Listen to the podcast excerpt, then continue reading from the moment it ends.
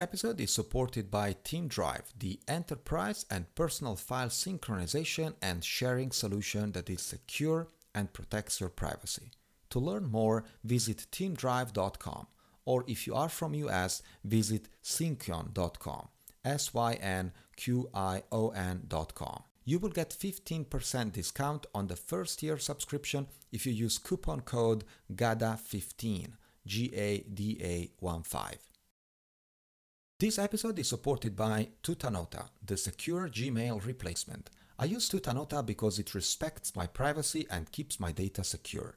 As Tutanota, the team asked me to keep this ad short. So let's start with the real thing. To know more, visit tutanota.com. Thanks for tuning in and welcome to Data Science at Home podcast where we talk about technology, machine learning and algorithms. Today's episode will be about collective intelligence, wisdom, and of course, artificial intelligence. I'm having a conversation with Johannes Castner, CEO and founder of CollectiWise, also finishing his PhD in sustainable development from Columbia University in New York City, and we're going to talk about intelligence and wisdom. So stay with us. This is Data Science at Home the podcast that makes machine learning and artificial intelligence easy for everyone. Here's your host, Francesco Gadaletta. Hi, Johannes. How are you doing? Personally, quite well. Thank you. And, and you? I'm really good and really looking forward to our conversation. I think that AI and collective intelligence are not only hot topics nowadays, but really trigger the curiosity of uh, many of our listeners. So, Tell us a, a little bit where you come from and uh, uh, what brought you to this point. Well, when I was 19, I went to the US from Vienna, Austria, because I had no high school degree. At that time in Austria, that meant that I had practically no chances for serious success or meaningful work. So I went to the US in search of the all American opportunity and freedom, and to sing in a rock and roll band. After a few years of working odd jobs, getting small roles in movies, TV shows and playing in a band, I went to Santa Monica College and enrolled in courses. Anyone over 18 can study there. It's wonderful. After that, I transferred to Columbia University in New York City and finished my bachelor's in economics and uh, cultural anthropology. After graduating, I turned down a job at Lehman Brothers in securities and uh, instead I opted for a job as a research assistant at the Boston Federal Reserve Bank. While I worked there during the financial crisis, which was inflicted on the world by a few greedy narcissists, I was able to take some courses at Harvard, among them one with philosopher and economist Amartya Sen, who became my most important mem- mentor and whose ideas changed the way that I view the world. I then went back to Columbia for my PhD in sustainable development. There I reached some clarity. I realized that all of humanity's problems were really special cases of one overarching problem failures of collective intelligence. I then studied the prevailing methods for understanding intelligence itself in the social sciences and even in less known fields such as evolutionary psychology. I found them all wanting. Oh, this is a really interesting uh, uh, view and uh, and uh, uh, overview of your life so far. Uh, now, what were these models about? They were essentially toy models of intelligence.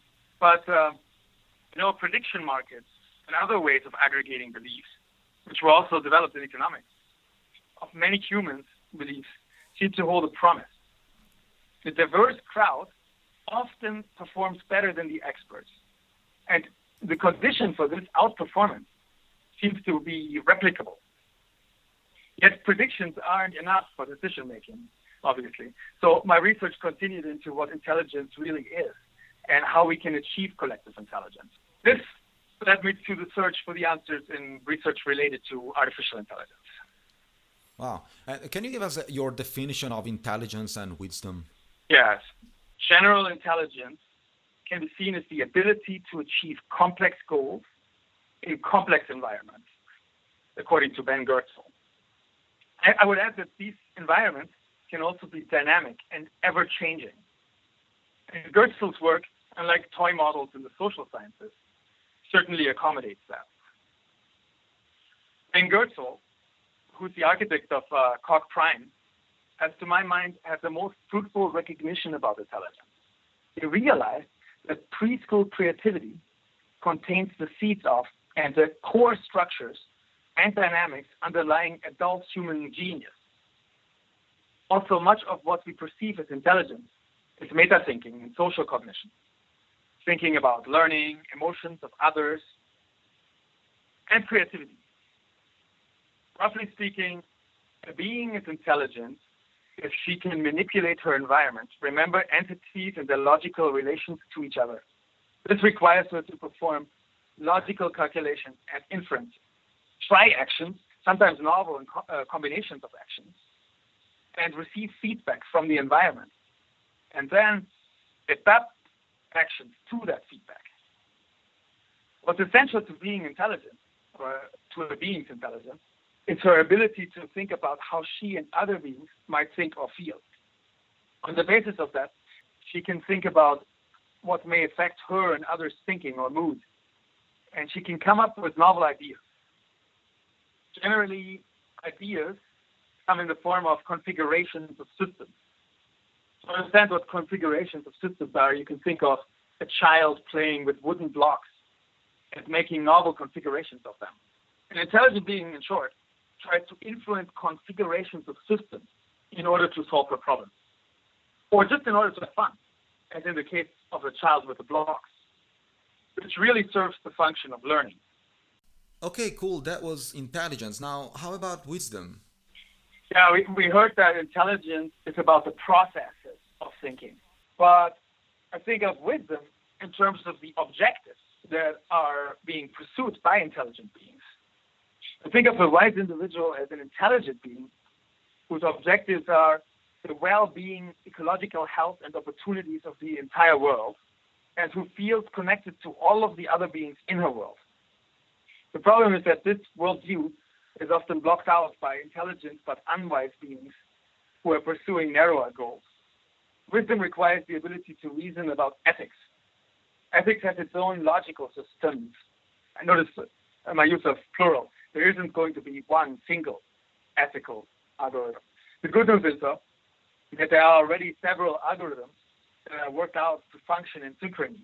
Amartya Sen published a paper back in 1977 called Rational Fools, which gives such a critique of unwise intellectual beings for a set of thought experiments called games, typical of economic theory and game theory.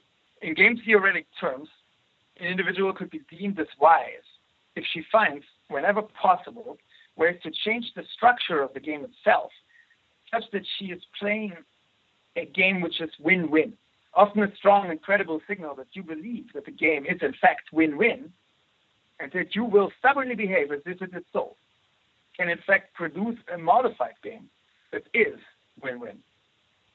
But a, but a stronger point, more general, is to say that in a wide system, games are never fixed, and that people can make propositions that are attractive to others to modify the game that they're jointly playing, and thus that people can jointly affect every aspect of their social and political environment in a fair, logical, logically rigorous, ethically sound, and transparent way.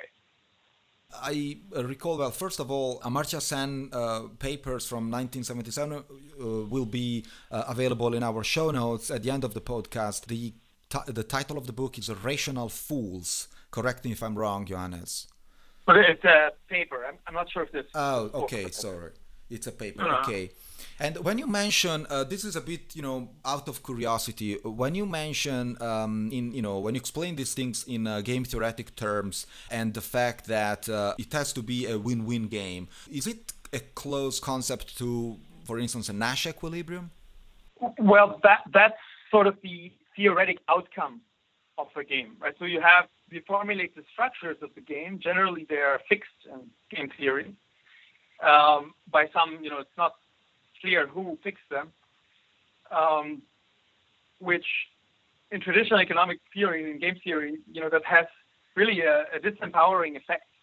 However subtle this effect is, but the but the Nash equilibrium is really the outcome. You know that when you play and, and they don't use the word intelligence, but they use the word rational, uh, which is, is really a specific model of how humans are acting or are said to act, which isn't really how humans act. But when if they act in this way, right, then there's this this uh, equilibrium that if everyone plays in this way, it's reached that is called the Nash equilibrium after John Nash. Right. So it's more about rational choices. Okay, got it. Right, but but the structure. The important thing to remember here is that the structure in these game theoretic models is fixed, and that actually I think is the problem. I see. That that has a, a disempowering effect in essence. I see. I understand. Okay, thank you. Sorry, go ahead. My ideas use game theoretic concepts, among other concepts from logic, probability theory, Bayesian theory, computer science, etc., really from artificial intelligence, to do the exact opposite, you know, from this disempowering effect that I was talking about, to allow the collectives to clarify structures for themselves, powered by their own geniuses, to allow them to lay bare the mechanisms and structures that work, and to change and re-engineer them explicitly with the aim of collective wisdom as the ultimate aim. It's a it's a valuable in its own right, an end in itself, as Amartya Sen would say. I'm glad that you mentioned logic, Bayesian theory, and probability because today there, you know, there is a lot of misunderstanding and I must say confusion about all, all this stuff.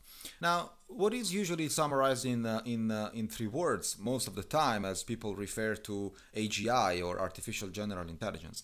So my question is, what exactly are you trying to build with your project uh, called CollectiWise?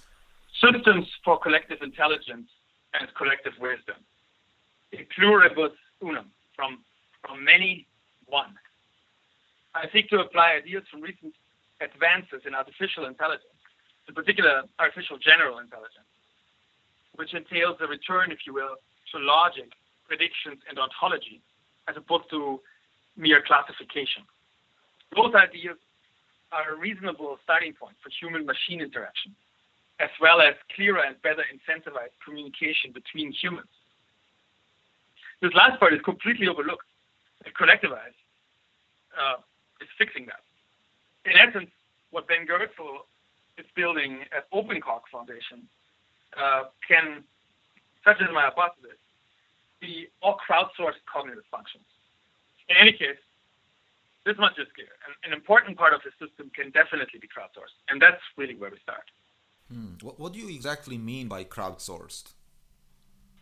by crowdsourced, I mean that it can it can be derived from an aggregate of some very specific types of expressions. There are generalizations of events in prediction markets, if you're more familiar with that concept. Yet, in order to get the most of the synergy of an organization through CollectiWise, people can bet with each other in a social network where it is optional to bet anonymously, like in a market, but not the only or even the default option. Note that these are not ordinary bets, but bet-like expressions of various kinds. It's quite general. These bet-like expressions are then logically combined in one comprehensive map of the organization's decision environment on each person's profile. So each person really creates such a mapping. All the maps are then artfully combined into one collective map by the intelligence at the center, where it's important that this process is and always remains transparent. Transparency here is key. You can think of the aggregation as being akin to prediction markets. Importantly, not, not to voting, if that helps. Repeated interactions then in a social network, network adds a lot to the experience of such a platform, you know, to the users. And also, as I suspect and I plan to rigorously test, to the quality of the aggregated opinion. Now imagine the, the whole organization becoming a multi-organism intelligence where interactions can be structured and restructured according to productivity and performance and satisfaction of the organization as a whole, where that's measured using Amartya capability theory. At the center, there is an AGI, artificial general intelligence, or at least a becoming AGI. Right now, there is what has been achieved thus far at the center of the system. And while it isn't a full AGI, it can coordinate human communication in an adaptive way, and it can perform ongoing social science experiments autonomously. So essentially, at the center of the system is an AI social scientists who can vary parameters and communication structures and test hypotheses, which arise in the process about the impact of various policies and various metrics of interest, which can themselves be questioned by the AI at the center or by human scientists interacting with the system. The goal is to perpetually increase the collective intelligence. No, really the, the collective wisdom, as I defined it earlier. For a simple value proposition, one could say that through what Ben Goertzel calls radical self-improvement, all risks from all collective decisions, whether it's an investment decision or something else, are perpetually reduced, while returns are increased, and thus profits across all domains are increased, well, increasingly well optimized, really. So they're not just increased, but they're they're increasing over time, and they're getting better and better. So now I ask you, who wouldn't want that? Yeah, as you put it, I mean, it's uh, absolutely great. I mean, my I have kind of a observation regarding what you said. Like, what happens if the uh, single peer in this crowd maliciously bets on the wrong decision uh, in order to manipulate the entire network? And and what if, for instance, multiple peers colluding with each other, they do they do exactly the same, so they bet on the on the wrong decision? Well, such maliciousness is costly in two ways. It costs money to the individual, as the incentives are truth telling. So this is a concept from economics, from experimental economics. It's a, it's a bit heavy to unpack here, uh, but it, I can explain it by a, simple example with, with, a simple bet. Where you, where you believe, uh, say that you believe uh, a coin is fair, head and tails are equally likely. You win one dollar if you buy one ticket, and if the coin comes up head, you lose the ticket price and get zero dollars if it comes up tails. Right. Now, my question to you: How much should you be willing to pay maximally for the lottery ticket? um, I don't know, about fifty cents. Right. Because if you pay more, right, so if it's if it's a 50-50 coin, right, if you pay more, you're statistically uh-huh. losing money. Right? Because uh, you, you are winning you know one dollar with fifty percent. Like you know right now you win one dollar, and next time you lose, right? and then you win a dollar again. So over an average, you will win fifty cents. So you should be willing to pay fifty cents. Uh, if the if and only if the coin is actually fair. Now your beliefs about the fairness of that coin might be different. You might have some suspicions that it is weighted unfairly. So say say that you believe that the heads are really more likely to come up than tails they believe the probability of a head is 60, like 0.6, where the probability is not the same as frequency really, but in this case it's like a frequency. Then you should obviously be willing to pay more, right? In any case, you always have the incentive within the game. So it's, in that sense, it's a bit like the stats, but there it's much more complicated. But you always have the incentive within the game to reveal your true beliefs.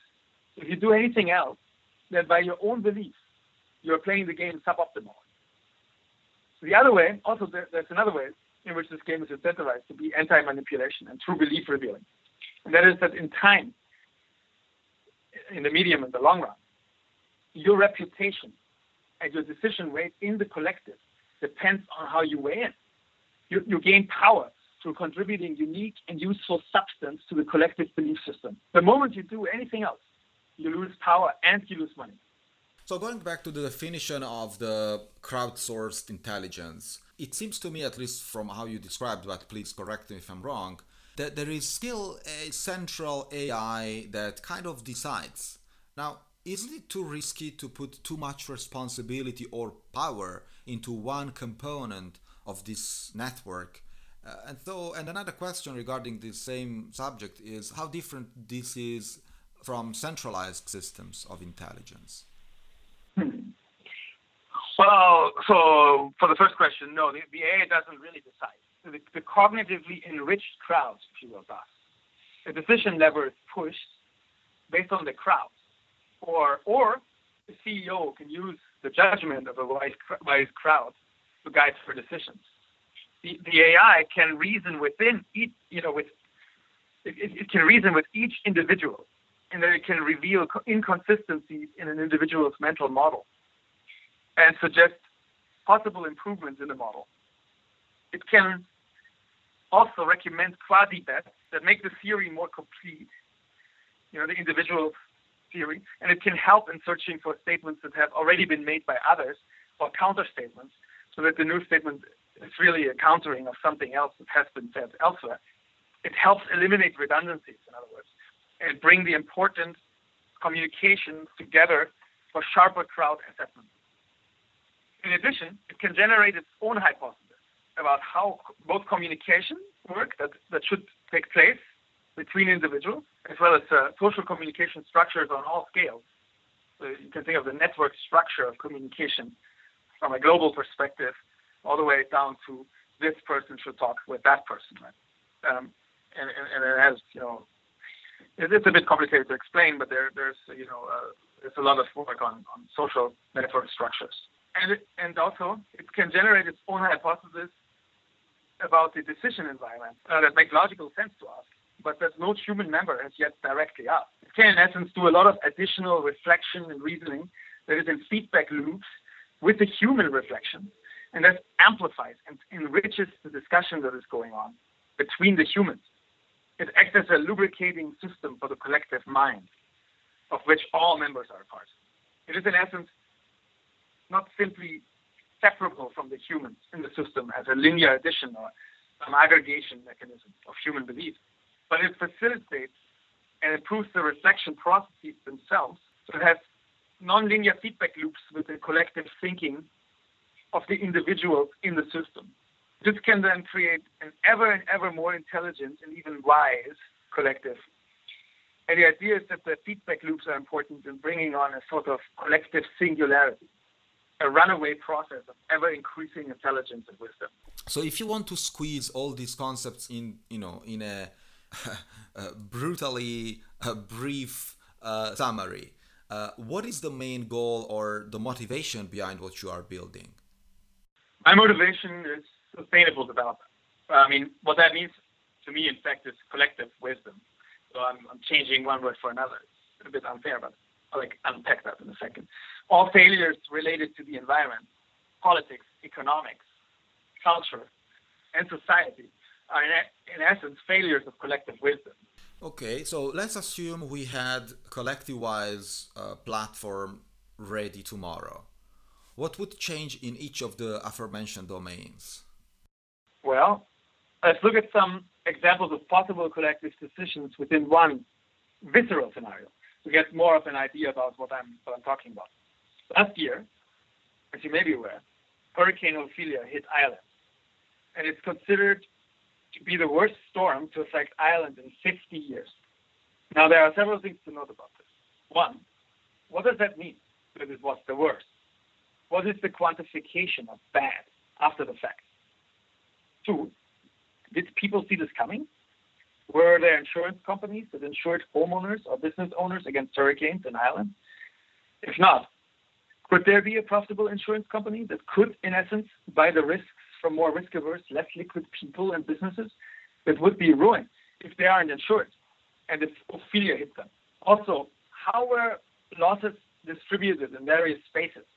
The geographic space, for instance, and the socioeconomic space? Or were there specific professions or people from specific backgrounds affected in different proportions? And if so, why? What are the sources of unequal uh, risk exposure and are they correlated with additional risks these people may have? These are all questions potentially interlinked in various obvious or less obvious ways that organizations such as insurance companies or minus the profit motive governments also tasked with providing social insurance services must ask. Of course, any business that collectively decides where to build an office building must ask related questions about each location that they consider. And if they use collective CollectiWise, making such decisions wisely can be learned effectively. I.e., collective CollectiWise can help businesses locate themselves in space better and better, such that its exposures and its employees' exposures to disaster related costs are minimized jointly with the maximization of its exposure to talent related industries and related knowledge, etc. Note that this scenario has a quite obvious bearing on both politics and economics, but uh, less obvious are the cultural and socio societal implications of this scenario. But they become clear if we transfer that same scenario to the US. Take Texas, Florida, New Orleans, or Puerto Rico. And we concentrate the collective life on who is affected by hurricanes, as well as the response by government, the press, and other organizations. In the U.S., environmental disasters are always fodder for the culture wars, and, and things can get quite ugly there. To clarify how this happens, in other words, to effectively hold people accountable for their crimes, to be frank, and to understand all of the associated cultural effects cultural organizations or think tanks can employ CollectiWise to collectively make sense of the culture wars and bring more wisdom and process understanding to the collective at, at large.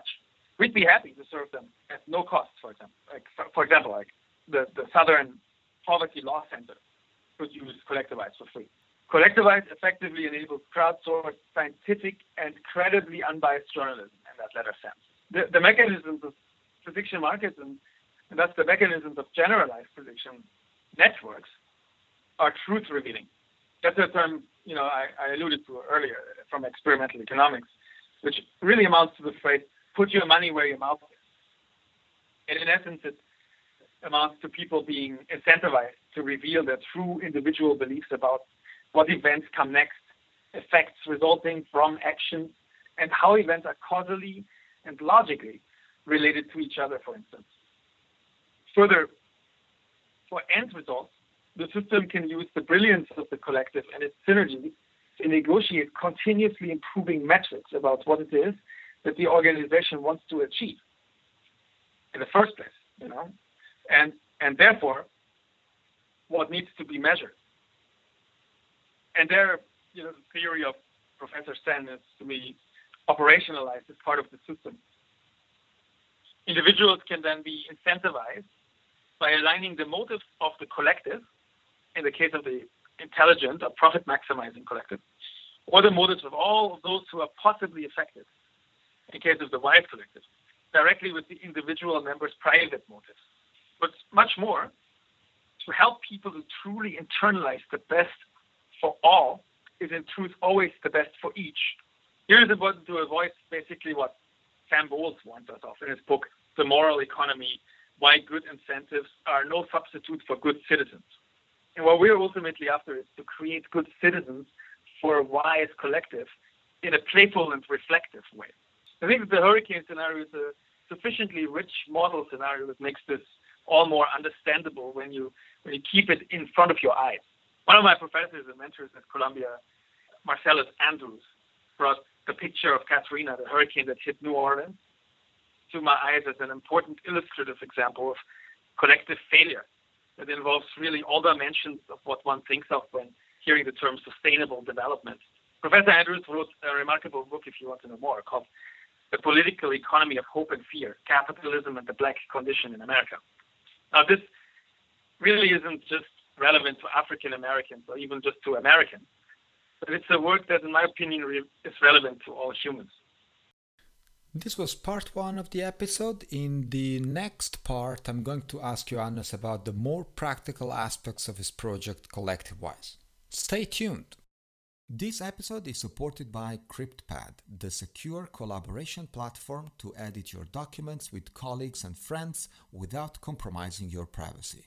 No document can be read by the cloud or the NSA, not even CryptPad themselves. You can try it for free for more, visit cryptpad.fr. C R Y P T P A D.fr. Imagine an organization that wants to unlock the value of their data, but their data is too sensitive. Imagine a data scientist who wants to work on very rare data, but she cannot access them. With FitChain, organizations and individuals can unlock the value of their data instantly, connecting them to data scientists who have an incentive to work on a solution. No confidential information will ever leave the organization, which, thanks to FitChain, can keep their industrial secrets while enjoying the endless benefits of machine learning. But wait, there's more. Data owners can monetize their data. Data scientists can monetize their models. With a team of experts in AI and blockchain technology, FitChain allows highly regulated environments from domains like healthcare, research and development, and banking to take advantage of machine learning without compromising the thing we value most confidentiality. Visit fitchain.io and unlock the value of your data.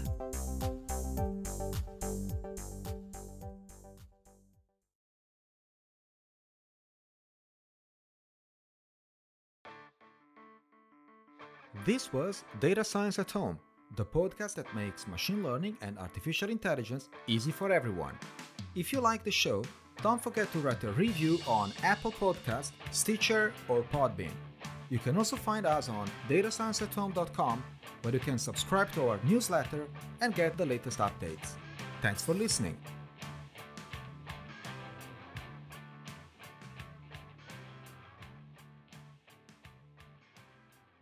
Hey, are you still there? Well, let me tell you about the newsletter of Data Science at Home. It's my free digest of the best content in artificial intelligence, data science, predictive analytics, and computer science. Subscribe now, datascienceathome.com.